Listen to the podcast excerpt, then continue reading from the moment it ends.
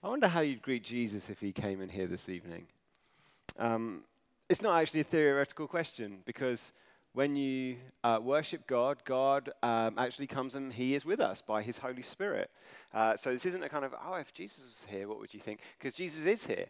Um, and you're like, yeah, but, you know, if it was the physical Jesus, you know, that, I'd respond differently.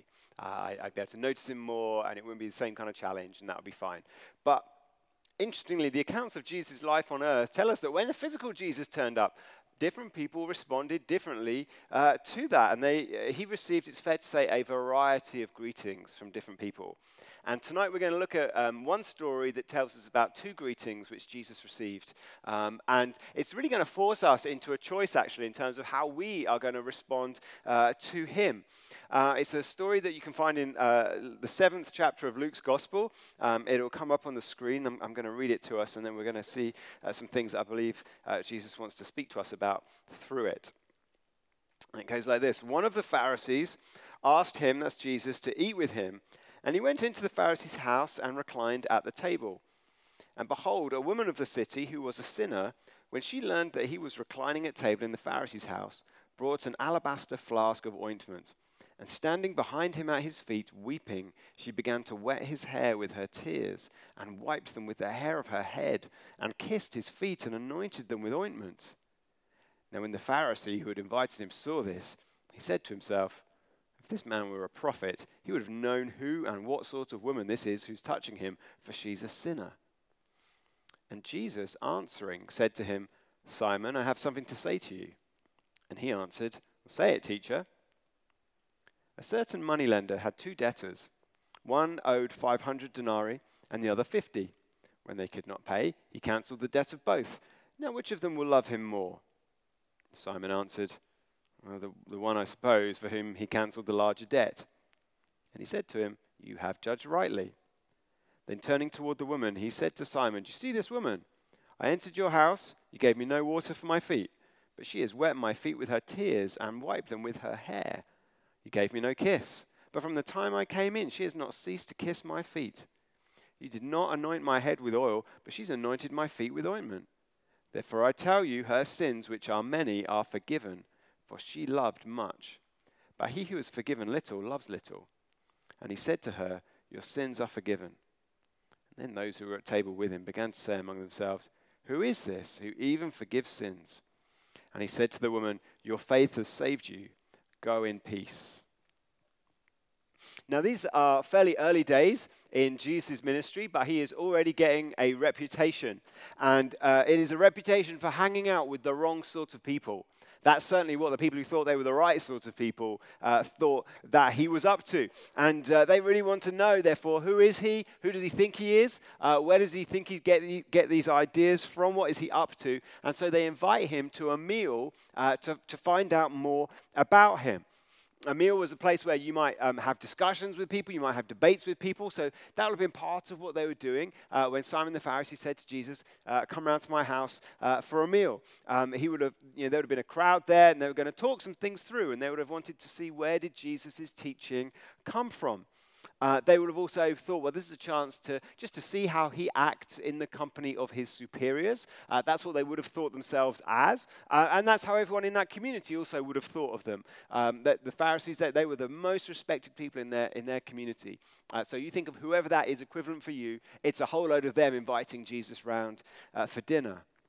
And because meals like this in this context could be quite public events, uh, they would have thought, well, a bunch of these people who have been following Jesus, uh, they will, a few of them will probably be around as well, and they will see us put him in his place, and that will just help to kind of just keep a lid on things and help remind them and him, you know, who's in charge around here, who's right and who's wrong. And so, given that, that that's the setting for this meal, it's not, it's not a surprise, really, uh, that Jesus gets um, a, a much less than a warm welcome. It's a cold welcome, in fact.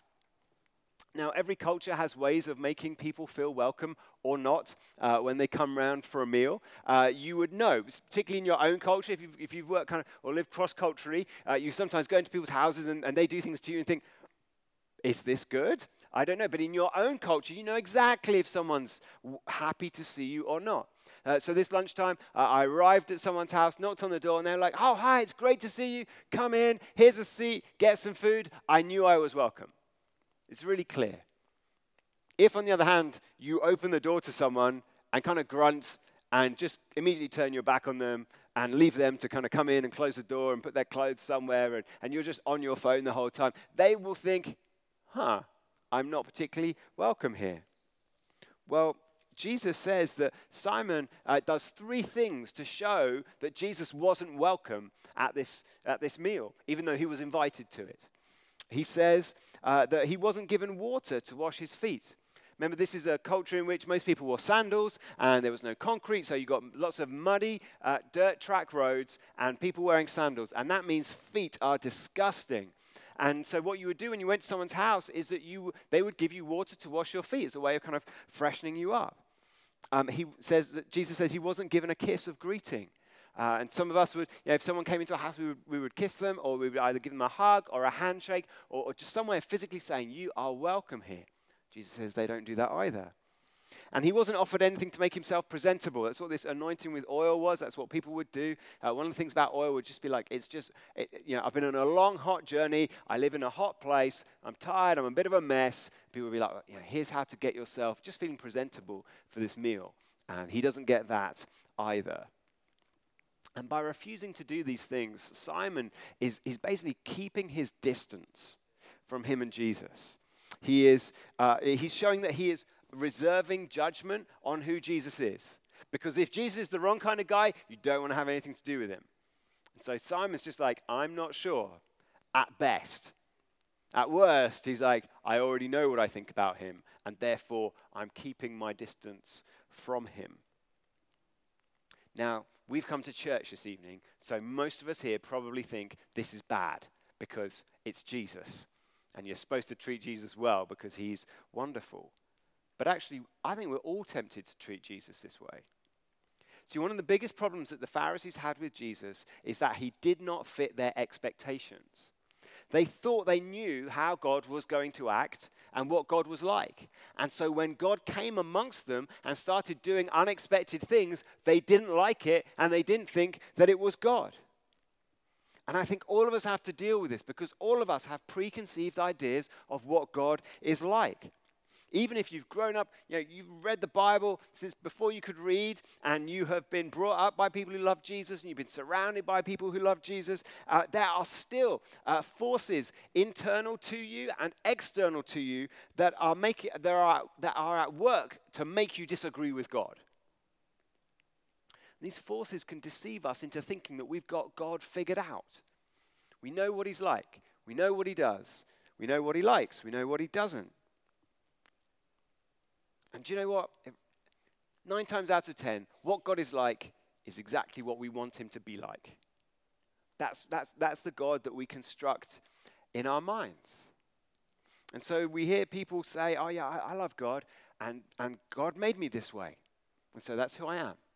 And we hear people say, Yeah, yeah, I love God, and the God I believe in wouldn't do this or wouldn't do that. And we can kind of think this way, and we can think, yeah, I've got God all figured out. And then Jesus tells us to stop doing something that we enjoy doing. Or he tells us that he wants us to do something that we feel really awkward about doing. Or we read something in the Bible and we think, well, this doesn't fit with what I think about God.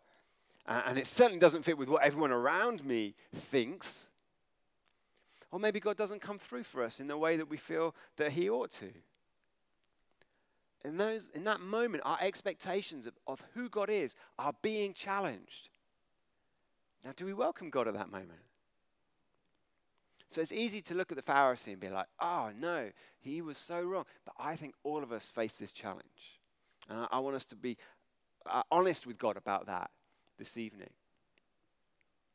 It's a, it's a challenge. If you, so I've been probably, you know, I've been following Jesus like 20, 25 years or so. Uh, I, I, read the Bible a lot. It's, almost, it's part of my job uh, to do this. And it can be really, it can be easy to think, oh, yes, I've got God figured out. Uh, but I clearly haven't because he is infinite. And, and I have a finite brain.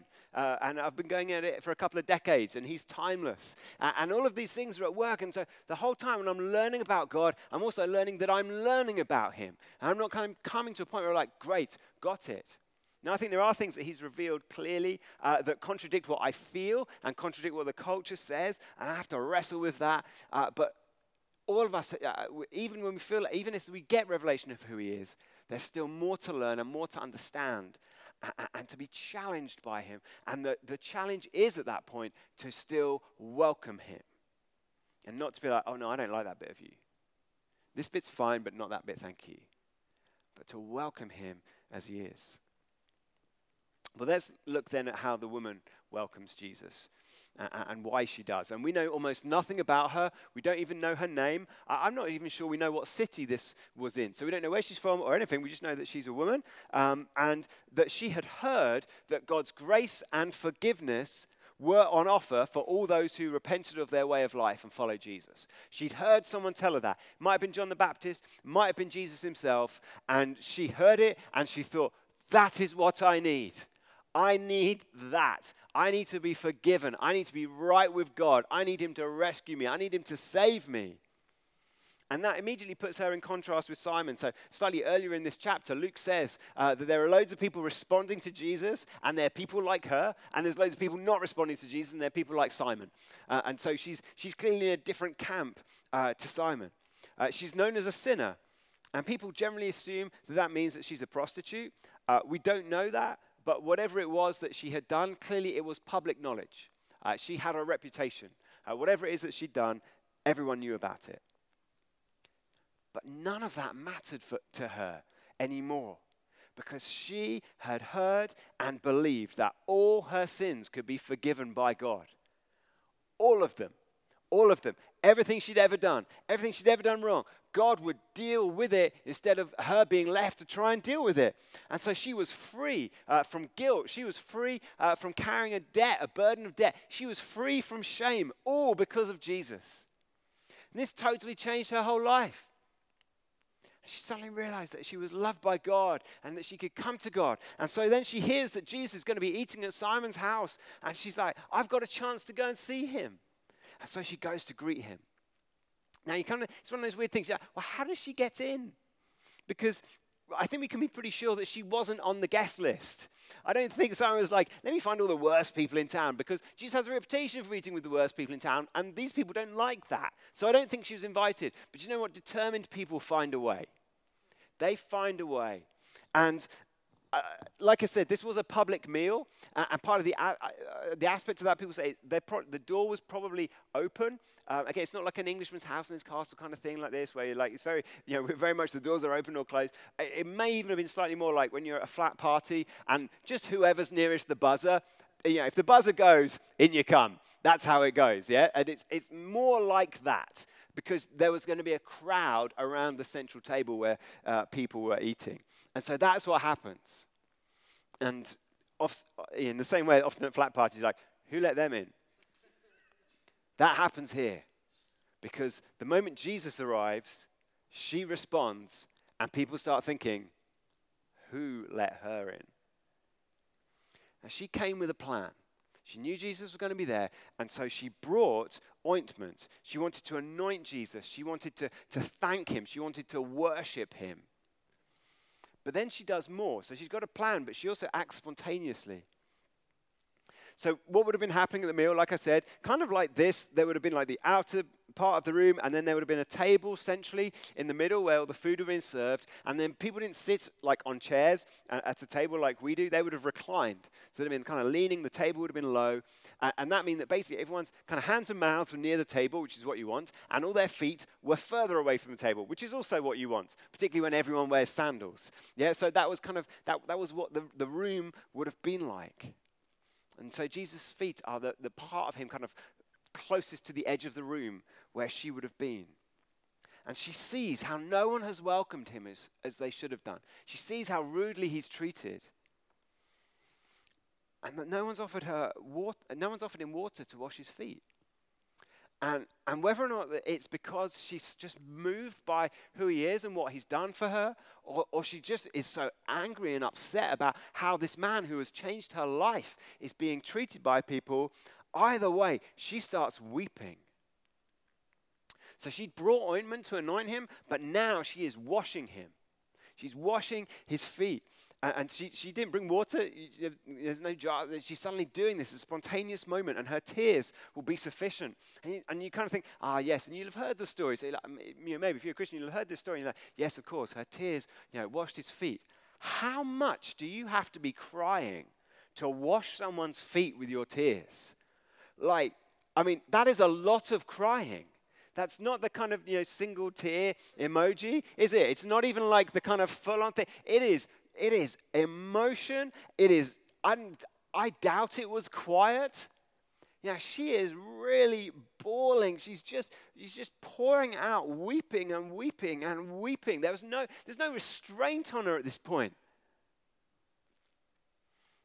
And she hasn't brought a towel. And now she's wearing a robe, so she could just dry him with a robe, but she doesn't do that. She lets her hair down and she dries his feet with her hair. And women in that context never uncovered their hair in public. And in fact, on a couple's wedding night, a new bride would let down her hair for her husband to see it for the first time. So, those are the connotations. So, like even with that picture, it's very sensual, isn't it? It may even felt you made you feel a little awkward. You're like, that's Jesus' feet. Look at her. Look at what she's looking like. Look how she's caressing him. You're feeling that a bit, and you're familiar with this story. Can you imagine how the people there were feeling about this? What's she doing? She is associating herself wholly with Jesus. She is pledging herself fully and exclusively to Him. It really is almost like a marriage moment where she's saying, I am His. I'm so fully and utterly His. Now, maybe she doesn't care about her reputation because it's been trashed, it's gone. There's, she doesn't need to worry. Or maybe she doesn't care because all she cares about is Jesus. And this is her one chance to see Him and to thank Him. And so she just goes for it. But Jesus gives us the definitive explanation of why she acts in this way. He tells this parable of a debt. 50 denarius, that's like two months' wages. 500, it's like 20 months' wages. And it kind of doesn't matter how much it is the debt because Jesus says neither of them could pay. And so her story is that a debt that she could not pay has been cancelled. Some, a burden that she has, was carrying has been lifted from her. She's been forgiven for everything. And there was a lot to forgive. And because Jesus has done this for her, she loves him. 1 John chapter 4:19 says we love because he first loved us. His love motivates our love. It stirs us to love him. I remember going to a church once uh, where there was a guy, he was so loud during the time of singing, like so loud. He, he was singing just and, and he would then keep singing when everyone else stopped. And he would just he just said jesus it was like it wasn't jesus. He was like jesus jesus jesus jesus. And other people would pray and he'd be like oh man. And then he'd be jesus again. And then he'd start singing and then we'd all sing and you're like there's there were like hundreds of people there. It was amplified and you could hear him wherever you were in the room. And pardon me, I clearly can't do that, even if I feel that way. Uh, mate, his, his vocal cords are more used to him doing this because he did it all the time. I later learned that God had saved him a li- from a life of drug addiction and all sorts of evil. And, and so when I heard that, I was like, okay, I get it. I understand why he's making so much noise. But as someone commented, the difference between him and the rest of us is that he knows how much he has been forgiven and saved from. And we've forgotten, or we never realized. Now, if you've put your faith in Jesus, you don't have to be really loud to be sincere. That is not the measurement of sincerity. But you do need to be aware that a debt that you could not pay has been paid. And you do need to be aware that Jesus was shamed on the cross. He wasn't, it wasn't simply that he was punished and, and, and painful things happened to him, he was shamed on the cross so that you never need be before God. And whether everyone knows what you did or it's just between you and God, it has been dealt with. It has been removed if you have given your life to Jesus. If you've said, instead of me dealing with this, Jesus, please deal with it on the cross. It isn't that God doesn't care about what you've done. God cares immensely. He cares more than you care. Jesus doesn't say of her, oh, she was just being herself. He doesn't say, yeah, she was a victim of circumstance. He doesn't say any of those things. He says her sins were many. And Simon had a very high view of sin. Jesus had an even higher view of sin. And Jesus knew that he was the solution to her sin. And because of what he's done, this means that any of us here can hear these words of absolute love and certainty from Jesus. These three wonderful things that he says to her Your sins are forgiven. Your faith has saved you. Go in peace. So, are you greeting Jesus more like Simon or like this woman? Are you keeping your distance because Jesus won't conform himself to your expectations and your preferences? Or are you giving him everything because he's given you everything? Now, of course, if you're a Christian, you probably move between those two positions, you know, during the day, over the course of a year, even, you know, through your life, depending on what's going on. But Jesus is inviting us now to take a moment now to come to him as those whose debts have been forgiven, whose shame has been taken, whose burden has been removed. Remember what Simon thought to himself. He's like, is this man really, is this man really a prophet? It's really funny what happens, isn't it? Because Jesus then knows exactly what he's thinking, which is the kind of thing prophets do. And then later, Jesus doesn't even, because Jesus is so subtle about these things. He also says, I know everything about that woman's life as well. He says, her sins were many. He knows all about that too. And Jesus knows what you're thinking and what you've thought, and He knows what you're doing and what you've done. And He welcomes you.